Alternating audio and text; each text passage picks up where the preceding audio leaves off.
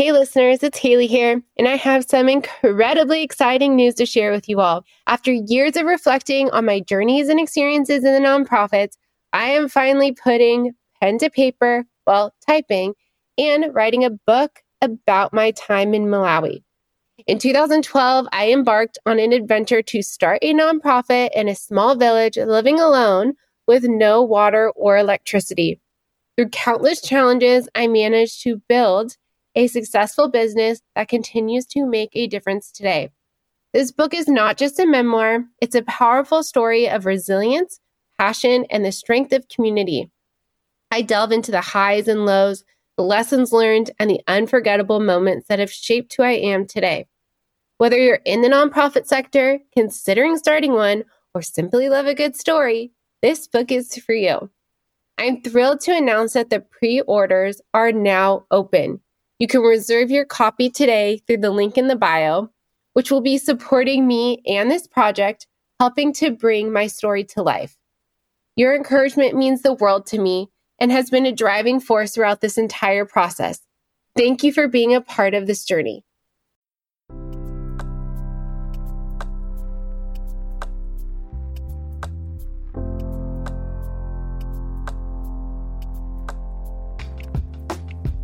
Are you a nonprofit professional who's feeling overwhelmed and burnt out? Well, welcome to the Lead with Heart podcast. I am your host, Haley Cooper.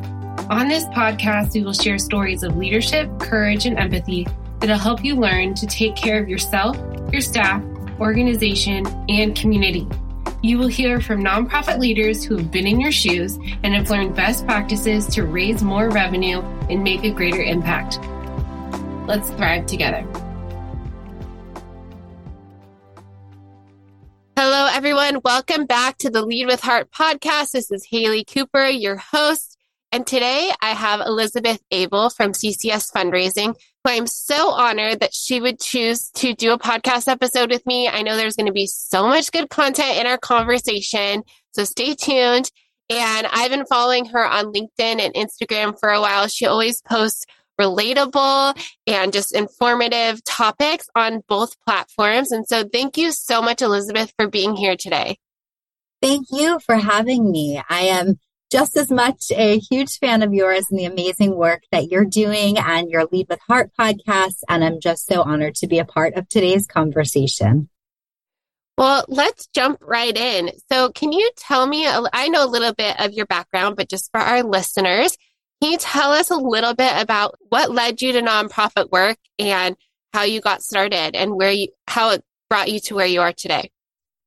So I am in my 10th year, closing in on my first decade as a fundraising consultant, really focused on philanthropy and elevating cultures of philanthropy at nonprofit organizations. And if you had told me a decade ago that I would have been working in philanthropy now, I think I would have been surprised. I always knew that I wanted to pursue a career in the nonprofit sector, social impact, Holocaust and genocide education. It's always been very important to me and was really my entree into the social good arena. But it wasn't until I was getting my master's degree and I took a philanthropy course that I had this aha moment where I learned and realized and appreciated the role of philanthropy in equipping nonprofits with the tools and the talent and the resources to ultimately realize the visions that they want to have in the world today. And so philanthropy for me is the driver, it's the fuel, it's the energy that drives the direction of nonprofits and allows us to serve the communities that we're working so hard to serve. Well, thank you so much for sharing. And I love your passion for philanthropy. Can we dive a little bit deeper into what philanthropy is? Mm-hmm. And before we dive into the whole culture of philanthropy thing, can you tell us a little bit more about philanthropy and what it means for you and the work that you're doing now? I would be happy to. So, the word philanthropy actually comes from two Greek words philos, which means loving, and anthropos, which means humankind. And essentially, philanthropy means love for humankind. And historically, it's practiced as like welfare for others. And today translates really to charitable donations. But personally, I think philanthropy is so much more than making a donation, although that's obviously incredibly important. It's how we show up. It's how we show compassion. It's how we advocate for causes that we care about. It's how we volunteer on boards that we serve on or service days with our family and friends. And so personally, this idea of philanthropy was brought to life when I was a little girl and learned about the Jewish value of tikkun olam, which means to repair the world through education, charity, and social action. And so that value is something that I've learned to embody and really try actively to embody every day. And it's always nice when your personal identity and your professional career is aligned in such a special way. But for me, philanthropy is really taking measurable actions to make the world a better place and to give back and to pay it forward to others. Yes, I love that definition and that you embody it in your daily life. A lot of people, when they think of philanthropy, at least people that I've come into contact with, don't even know where to start. There's so many nonprofits out there, so many causes to be passionate about.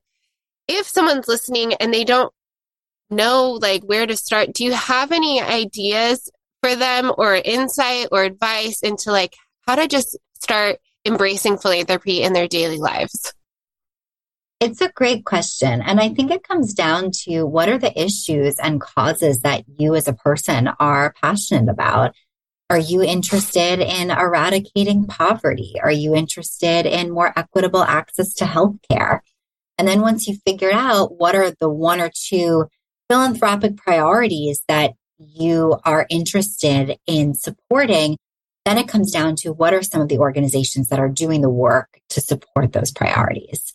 And so step one is really what do you care about? What brings you energy? What difference do you want to have in the world? And then step two is who is a partner organizationally that's doing that already and how can you support them? Yes, that is great advice. I like that two step advice. Simple and easy to just start Googling the different nonprofits that are out there. I want to shift a little bit into a culture of philanthropy. We all know as nonprofit professionals, this is a big word. And a lot of nonprofits struggle with embracing this idea of a culture of philanthropy. So, can you give, before we dive into the details, can you give a brief definition of what a culture of philanthropy is? A culture of philanthropy to me is when you have an organization that focuses on philanthropy as the lever to drive the social change that you wish to realize as an institution. And it's twofold. One, it's how you're making the case for philanthropic support to your donor audience. Two, how you are engaging your board members and volunteer leaders as fundraising ambassadors. And I know I said it's twofold, but now it's, it's turned into three. And three is how you are building an inclusive culture internally where your employees feel valued both for their unique identities and also for the community that you are building internally to support your mission driven work. Wow, I love that. I love all three, but I something that I'm passionate about is what you mentioned in number 3 It's really in creating that inclusive environment where people feel a part of the mission. So can you dive a little bit deeper into what that means in like the context of a nonprofit? Yeah, so I think it's how we talk about the work that we're doing, how we're using inclusive language and focusing on the communities that we're serving and connecting donors, leaders, team members, and communities through a singular narrative. Yeah, that's great. So I went to an event last week. It was a gala, and right before I walked in to the gala, and I was responsible for the fundraising. Someone mentioned to me, "There's not a culture of philanthropy here, so good luck." And it really came down to the. I feel like a lot of times board members are and leaders are so connected to strategic decisions that they often forget about the mission. The mission isn't in their daily lives. For program staff, you are living out the mission in your daily life for fundraisers. Sometimes I've had the blessing of working at grassroots organizations where I get to go be a part of the program. And that's always been an important part for me when I'm seeking out an organization because it can be really hard to maintain that passion if you're once removed from the mission. I think when creating that culture of philanthropy, it comes down to that mission and driving that mission. So, can you talk a little bit about how do you bring people, leaders, and board members back to the mission? And especially when they are making strategic decisions, it needs to be mission based. And sometimes we get so far, like I said before, so far removed from the mission that we forget where we're going and we just make decisions. So, can you talk a little bit about how to bring those people back to the mission so that they can really embrace that culture of philanthropy?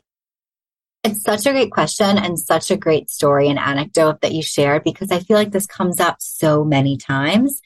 And the answer that I always give is it comes down to storytelling and how you are engaging your board members and your volunteer leaders as storytellers of the work that you're doing.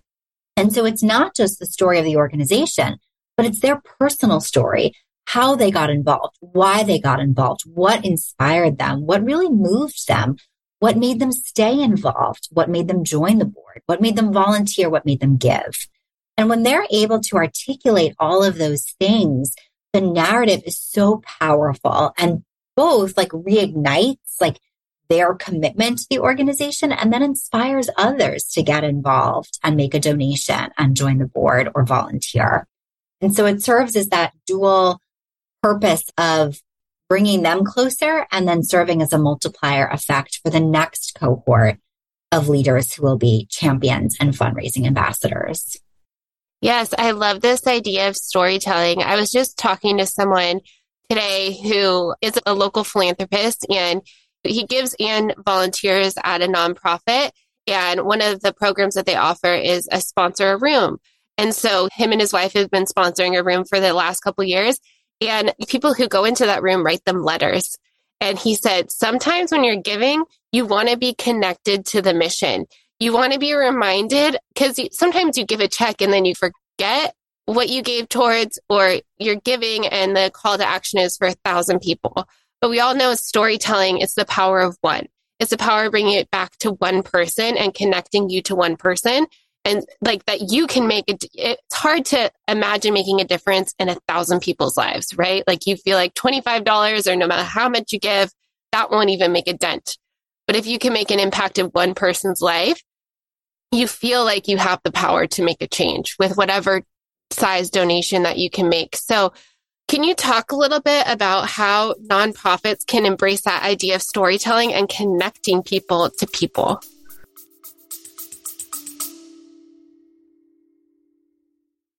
Hey there, podcast family. If you're like me and deeply committed to improving your leadership skills and fostering better connections with your team, I've got something truly amazing to share with you. I'm proud to introduce the EMC Masterclass, something I talk about often as a certified trainer. It's an incredible program developed by the renowned Dr. Lola Gershfeld, an organizational psychologist and corporate emotional connection expert. You might remember her from a podcast episode where she shared invaluable insights into the world of emotional connection.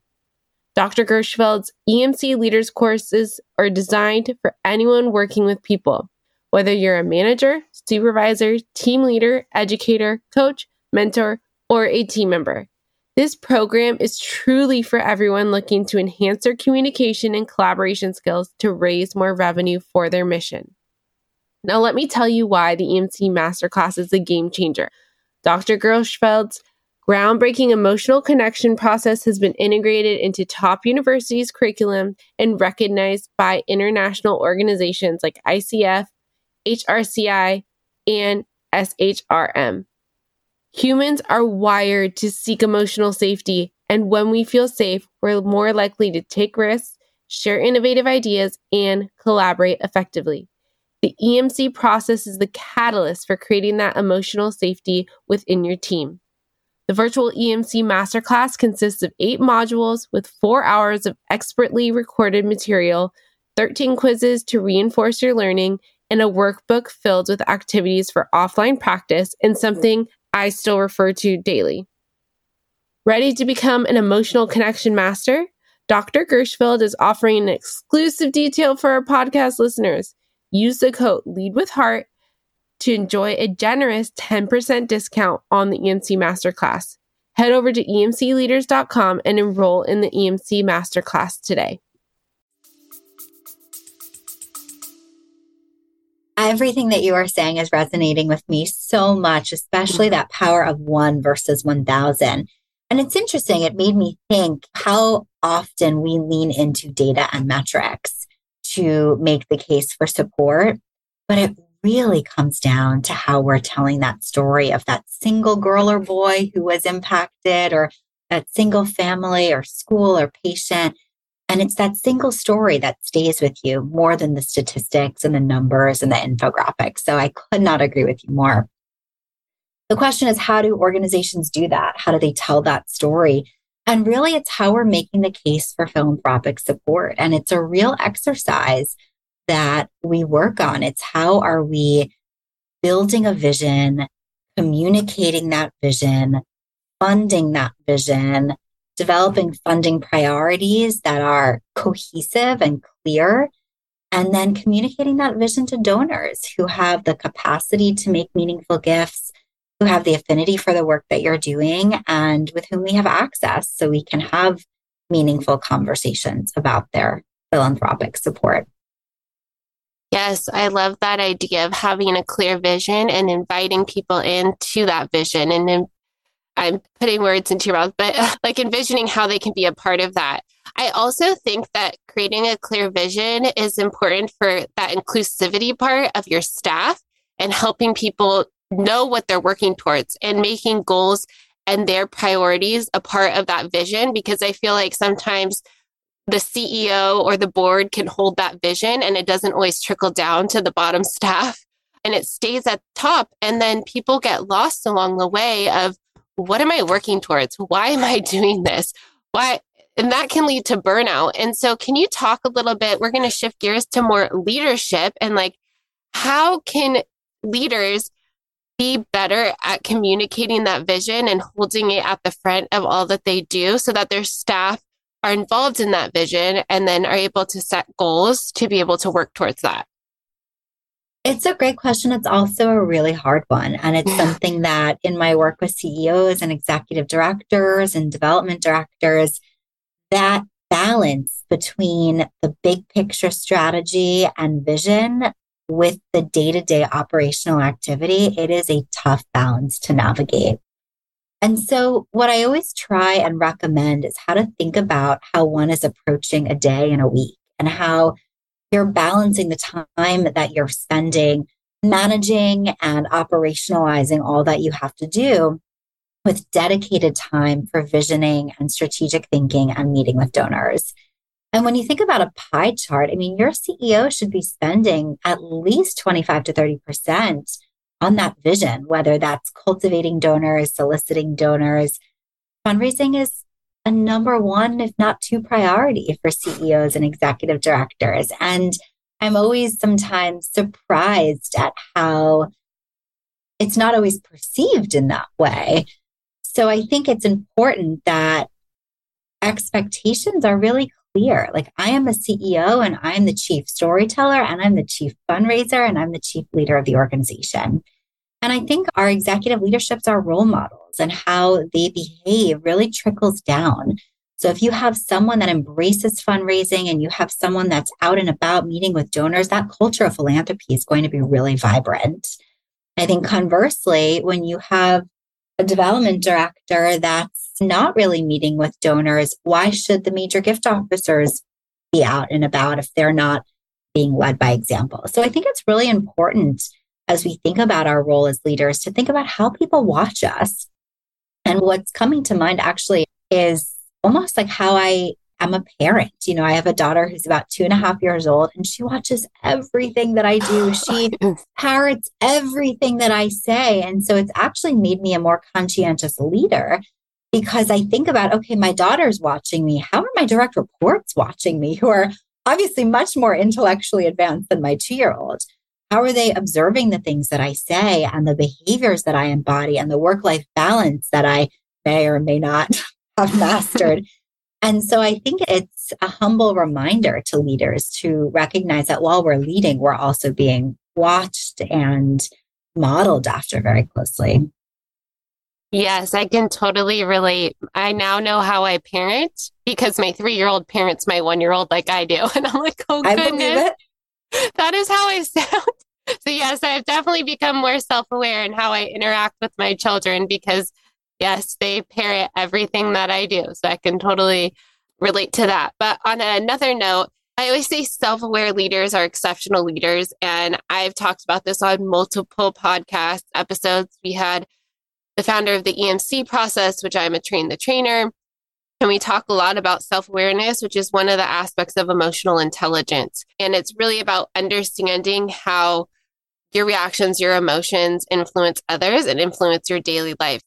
And I like this idea of being mindful of how you're interacting and how you're leading and how I think even the CEO, a lot of them talk about, well, my board isn't fundraising but is that CEO fundraising? And how can you get a board to engage in your mission and in fundraising and asking people if you're not doing that yourself? So, can you talk a little bit about how leaders can become one more self aware of their actions?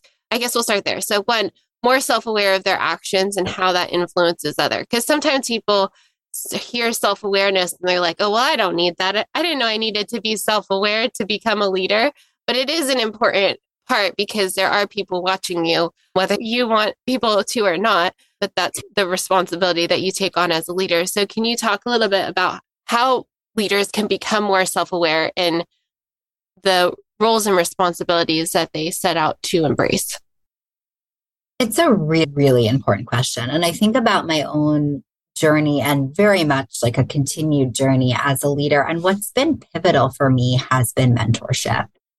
So I think becoming a self aware leader means that you're also asking questions and you're asking for feedback and you're inviting feedback constantly from those above and below you. I also think it means you have someone who you can talk to who's perhaps five or 10 years your senior, who's been where you are, who sees the forest when you see the trees. And that's been really beyond valuable for me in my growth as an executive and when I was an emerging executive. And there are probably three or four women who I meet with, some monthly, some quarterly, some I just pick up the phone and call when I have big questions. And I always come prepared with agendas for those meetings. Like, what is it that I really want to talk about so I can use my time well, I can use their time well. But having that thought partner who knows me as the person that I am, who knows my career goals, and who can provide advice and guidance and honest feedback is a really important tool to increase self awareness and ultimately lean in to different leadership styles in a way that really resonates with the diverse colleagues that I met you know, my leadership style with colleague A might rub colleague B the wrong way. And I think what's equally as important as like developing my leadership style is figuring out what's the style of those that I'm working with and how can we meet in the middle. Yes, I think mentorship is so important. And you nailed it on the head where mentorship is different than coaching and you set the agenda, you come prepared with your career goals and what you want to focus on. And then that person more experienced can help guide you there. And, you know, I was thinking about it the other day, like a lot of my career, yes, there was a lot of Google and classes and courses, but when it comes down to it, it was all about relationships. And it was all about building a network, especially when I was starting my own business and my podcast. People are like, How did you start? Like, how did you think about starting it? And it was just reaching out to people and asking, Is this a good idea? Am I crazy? Do you think this will work? And getting their honest feedback of, no, this aspect won't work. You should lead with this. And still to today, I'm like, I'm struggling with this and I need your help. And having those critical people in your life is so important. People that you trust, that you can reach out to at any time and really value their time that they have with you and maintain those relationships. So I love that idea of, and I guess my question for you is I think a lot of people are scared to reach out or don't know where to start with mentorship. But I would say if someone offers you to mentor you, I would not take that lightly. People do not offer to just mentor anyone. And so if people have offered that to you, definitely take them up on that. But what would someone like, are there resources for people in the nonprofit field to reach out to mentors or find a mentor? Yes, and I would answer that in two ways. So I think there's formal mentorship opportunities and informal mentorship opportunities. So I know, for example, I'm based in New York and we have an association of fundraising professionals, New York City chapter. And we actually have a mentorship program. You can mm-hmm. apply to be either a mentor or a mentee. And it is a pretty high touch matching process. And it's very intentional to make sure that everyone has the opportunity to develop a relationship with someone that they would benefit learning from. I think that's formal. You apply, you get a mentor, you meet monthly, etc. And then I think there's informal. And for me personally, I found the informal ones have been really valuable. And those are who are the people that you connect with naturally? And can you ask them, can I get on your calendar once a quarter to have these big picture conversations with you because I so value your guidance and expertise. And that's what I've done. I started to do quarterly check ins. I would literally just ask permission to get on people's calendars once a quarter. And then if I had something that was time sensitive, I would just let them know and ask if we could hop on a call for 15 minutes. And I'm always very, very clear with the time request because when I've now been on the other side of mentorship, I find it actually quite frustrating when I've allocated time to support someone's growth and they're unprepared for that conversation. So, my advice to those who are seeking mentorship is to be really clear on what it is that you want from your mentor, to communicate that up front, and to be really respectful of their time. Yes, I love that. I want to backtrack a little bit when you were talking about your mentorship and really understanding your leadership style. I find that so interesting that you tailor your leadership style to each individual that you are working with. And so, can you talk a little bit more about what that looks like and what some of those differences are and how you adapt your leadership style to meet each of those needs? So it brings me back to an executive retreat that we had over the summer where we talked about three different leadership styles that are based in three different core values authenticity, empathy, and logic. And my natural leadership style is authentic. Like I am who I am. You will get what you get, and I will do my best to be the leader that I strive to be every day. There are some people for whom that will really resonate. And there are others where that will like absolutely rub them the wrong way. And I've been on the receiving end of both of those, where like I've had an authentic leader that I was super inspired by and an authentic leader that I was like, I'm not sure we are connecting. so having been on both sides, the other two pillars, so if you have an authentic leader, you can also have a logical leader and an empathetic leader. And what's really important for me is to understand my direct reports. Are they someone that primarily thinks logically, authentically, or empathetically? And I try and elevate those pillars in myself based on how I feel I've received their energies. If I have a director who's very logical, very operational, I try and meet them where they are. And I try and challenge them once we get to know one another to lean into their authentic self or their empathetic self but I try really hard to get to know my direct reports as people first. That way, we're building a relationship that's grounded in trust and integrity and kind of shared goals for the work that we're doing. And based on how people see themselves in the world and the work that we do. And my husband is a thousand percent logical. He is a surgeon. He does not think empathetically. He thinks logically, right or wrong, black and white. There's no gray.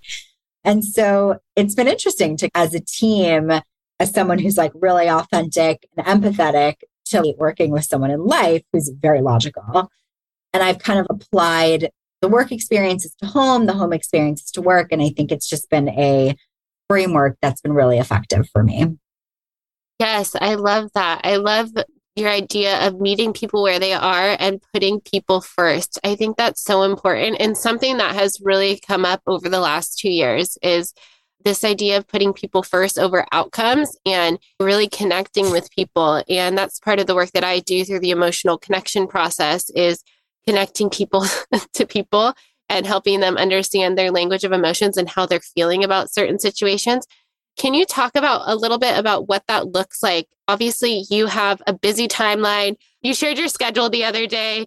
there are deadlines to be met, there are things to do for clients, like you have outcomes that you need to drive forward, but how do you prioritize amidst all of those deadlines, amidst all of that chaos of your schedule, which you said you got down to a T, but like how do you manage that for other people and prioritize putting them first? It's a really great question. It's also something I'm still refining. So, if I have a 30 minute check in with one of my directors, I really internally commit to spending five or six minutes not talking about work at the beginning of every check in. And it's little questions like, what did you do over the weekend? Or what are you doing for the holidays? Or have you seen any great shows lately that I find give you insight into who people are and what's valuable to them? And it allows you to just build a stronger relationship. Conversely, I work in client services, right? I'm a consultant. So what's most important for me to advance any of my deliverables is having a strong partnership and relationship with my client partners. And I had a client partner reach out to me recently because this person felt like they weren't totally connecting with my director. And I asked, is it the work or is it really like the dynamic between the two of you? And it, it was a dynamic between the two of them. And the client said, I just feel like I don't know this person, which makes it hard for me to work well with this person. And so, my advice to the director that I was working with, I first asked a question. I said, okay, you have an hour check in each week. How much time are you spending not talking about work? And my director's response was, none. We're only talking about work. We have so much to get done. And so I said, I'm going to challenge you. I want you to spend seven minutes. And I was like very intentional. I was like, seven minutes. Longer than five. It's not 10, but it's an appropriate amount of time that you're going to have to ask some open ended questions to get to know this person. I want you to spend seven minutes, ask some open ended questions. You can write them down if that'll make you feel more comfortable, but get to know your client partner. So, three, four weeks later, I check in with the client and it was like a light bulb switch. They are now in lockstep, talking every day, and the relationship is in such a better place because we stopped, we put work aside, and we spent some time building that rapport. Yes, I love that idea. It all comes back to relationship building and building authentic relationships where you actually care about the person and building, you know, open up to their personal lives. And I think that's so important in leadership. And I've shared this before where a lot of times we have these outcomes and these expectations of people. And I've had this with my own direct reports where they're not, they're not performing up to their expectations. And I'm so quick to jump to conclusions and be like, what's wrong with you? Like, you're not doing it correctly. And instead, really having to take that mindful step back and be like, okay, clearly something is going on here. I can't just jump to conclusions and make a decision about what's going on with them and asking them, being like, hey, is everything okay? And asking those open questions where it's not just jumping to conclusions, but really trying to understand what's going on. And obviously, they can share as much as they want, or they don't have to share anything. But it really, and then asking like how I can help in this time because everyone has a personal life that's going on. And sometimes it's like we're so taught to leave it at home. We're so mm-hmm. taught to just, we walk in the door and like whatever happened with our kids or our family, 20 minutes or on the ride to work, that's gone. But obviously, it does impact our daily life. So, mm-hmm. how do you approach situations like that where people maybe you kind of shared with this direct report where they were having an issue between each other and were able, and that's amazing that they were able to transform their relationship and really be more effective. But can you share a little bit about like how you approach situations where you know you have a deadline you have an outcome and maybe people aren't performing up to expectation so i try and provide candid feedback in real time to avoid scenarios like that so i'm pretty communicative like my number one thing is when you work with me it's all about how we're communicating with one another I want to know where you are in your work plan. If you're ahead, let's celebrate it. If you're behind, let me know so we can figure out how to work on it together. And so I check in with each of my direct reports twice a week. We have one meeting on Monday, and that's really to prep for the week ahead, to make sure we're on track for our deliverables, to talk about big strategic priorities for the next two to three weeks. And then a smaller check in on Wednesday or Thursday. That's really focused on where are we? What's our progress towards these deliverables? Where are the roadblocks? How can I be helpful? And if we have any client meetings in between, debriefing and prepping. And I found that, and then I'm of course like available on like text, Teams, email, etc. in between.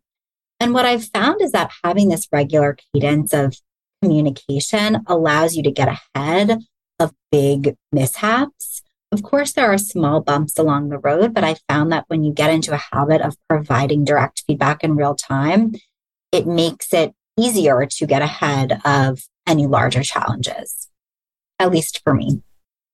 Yes, I love that idea. And I've talked about this on other podcast episodes of creating regular feedback loops because I think so often we're used to, like, I know in my own experience, I've had a performance evaluation, and what's been told in that performance evaluation wasn't told to me all year long, and it comes as a surprise because there wasn't that regular feedback loop until six months or a year when you're at that performance evaluation and you're anticipating what they're going to say because you know there hasn't been that regular cadence. So how can people i know that you do it on a weekly basis but what are some other tips that you might give to people that are struggling with that feedback loop to really instill it in the culture of their organization so something i started to do with my managers about four or five years ago because of exactly what you just said i felt like our one year performance review conversations just felt so disconnected from our daily work.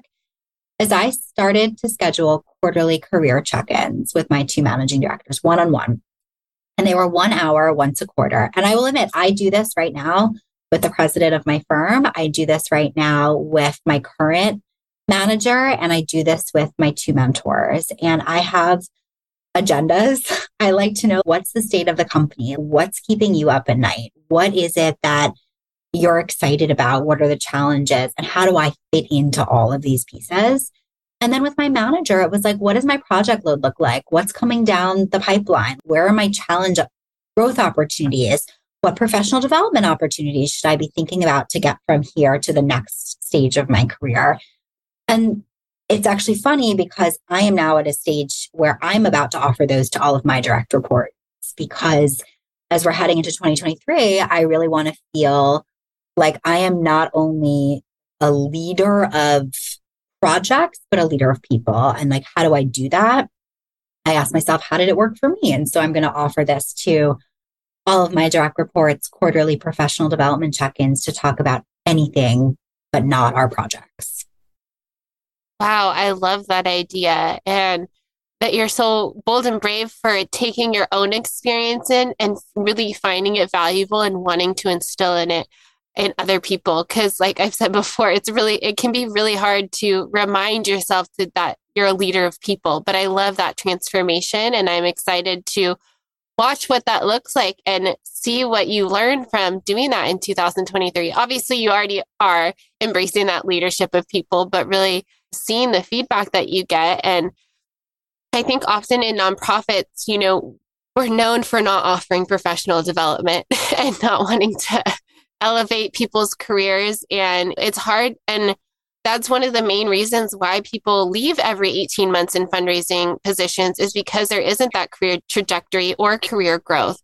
So dive a little bit deeper into what I know as a consulting firm, it might look a little different than what it does in, you know, an actual nonprofit, but what do some of those professional development opportunities and growth opportunities look like for your employees and how can you help or how do you choose to help guide them there? I've only had one CEO who I said, I want to be a CEO. And he goes, let me help you. This is the areas and gaps that you have. So I'm going to help you meet with this person so that you can start learning those skills. And to be seen and to feel heard made me feel so good and actually believe that one day I could be a CEO of an organization because someone wanted to help support me get there. So can you talk a little bit about like what in reality that'll look like for you and helping people embrace the idea of professional development. It's such a beautiful story. And that must have been so meaningful and validating to hear. I'm so happy that you had that experience. so I think, again, there's like formal and informal opportunities. I think the formal is going to conferences and attending webinars and like not being bashful about asking your employer to fund those opportunities. The worst that happens is that they say no, but like they might not. And I have asked for my fair share of expenses to be covered. Oftentimes the answer is yes. Once in a while it's no. And then I have to decide is this something that I want to fund myself or not? But I also think reading, there are some really exceptional books about leadership and professional development, women's leadership in particular. So, reading, I just finished my 2022 Read to Lead series, which is the second full year that I've done this. Essentially, I read 12 books in 12 months and write a book review. And personally, I selected books that were written by female authors or featuring female leaders because women's leadership is important to me. But it is incredibly difficult for me to quantify how much I have learned and gained and grown simply by reading on my own time. And then again, mentorship, which we talked about. And the last thing is networking. So have a strong LinkedIn presence, build your connections, reach out to people, invite them for virtual coffee. I have found that since we've been remote, getting 30 minutes on someone's calendar is actually not that hard. And I have had more virtual coffees over the past two years than I can count, like quite literally. And it's been both people who I've reached out to that I've been inspired by and people who have reached out to me that I say yes. I mean, I say yes to almost every person who asks me to meet because I know what it feels like to be on the other side of that request. So again, there are formal and informal opportunities and I would create a personal list for yourself. What are the formal conferences that you want to attend? What are the, you know, perhaps it's coaching if you're in more of an executive leadership role and what are the costs? And when you're requesting funding for those professional development opportunities, come prepared with the benefits of why it'll serve the organization. And I think that's really important too. Yes, I love those ideas. And obviously, listening to podcasts like this, and I know there's so many good nonprofit leadership podcasts out there, are really good snippets of one, feeling less alone, but also learning from other nonprofit leaders in the space. And yes, I love that idea of mentorship and then coming prepared for the benefits of the organization. Those are all great tips. And everything that you have shared today has been so wonderful. I can't wait to listen back to this episode and just start taking notes. So let's end with where can people find you? Where can people follow you and learn more and get connected with you and maybe have that virtual coffee chat? So there are three ways you can connect with me. First, I'm a senior vice president at CCS Fundraising. You can find me on ccsfundraising.com's website. You can email me directly through the website. Second, I love all things LinkedIn, Elizabeth Abel. You can find me and connect with me on LinkedIn. I do post quite regularly about podcasts, conferences, leadership, book recommendations. And then finally, Instagram, Elizabeth Bernie Abel.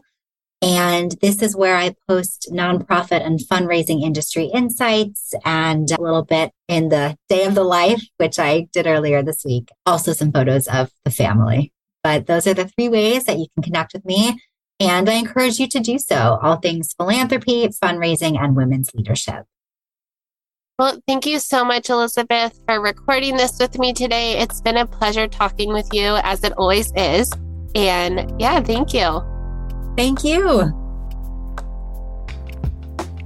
If you have valued these stories or learned something from what you've heard, please share this podcast episode or follow me on LinkedIn. Thank you so much for your support, and together we can build a better community and world.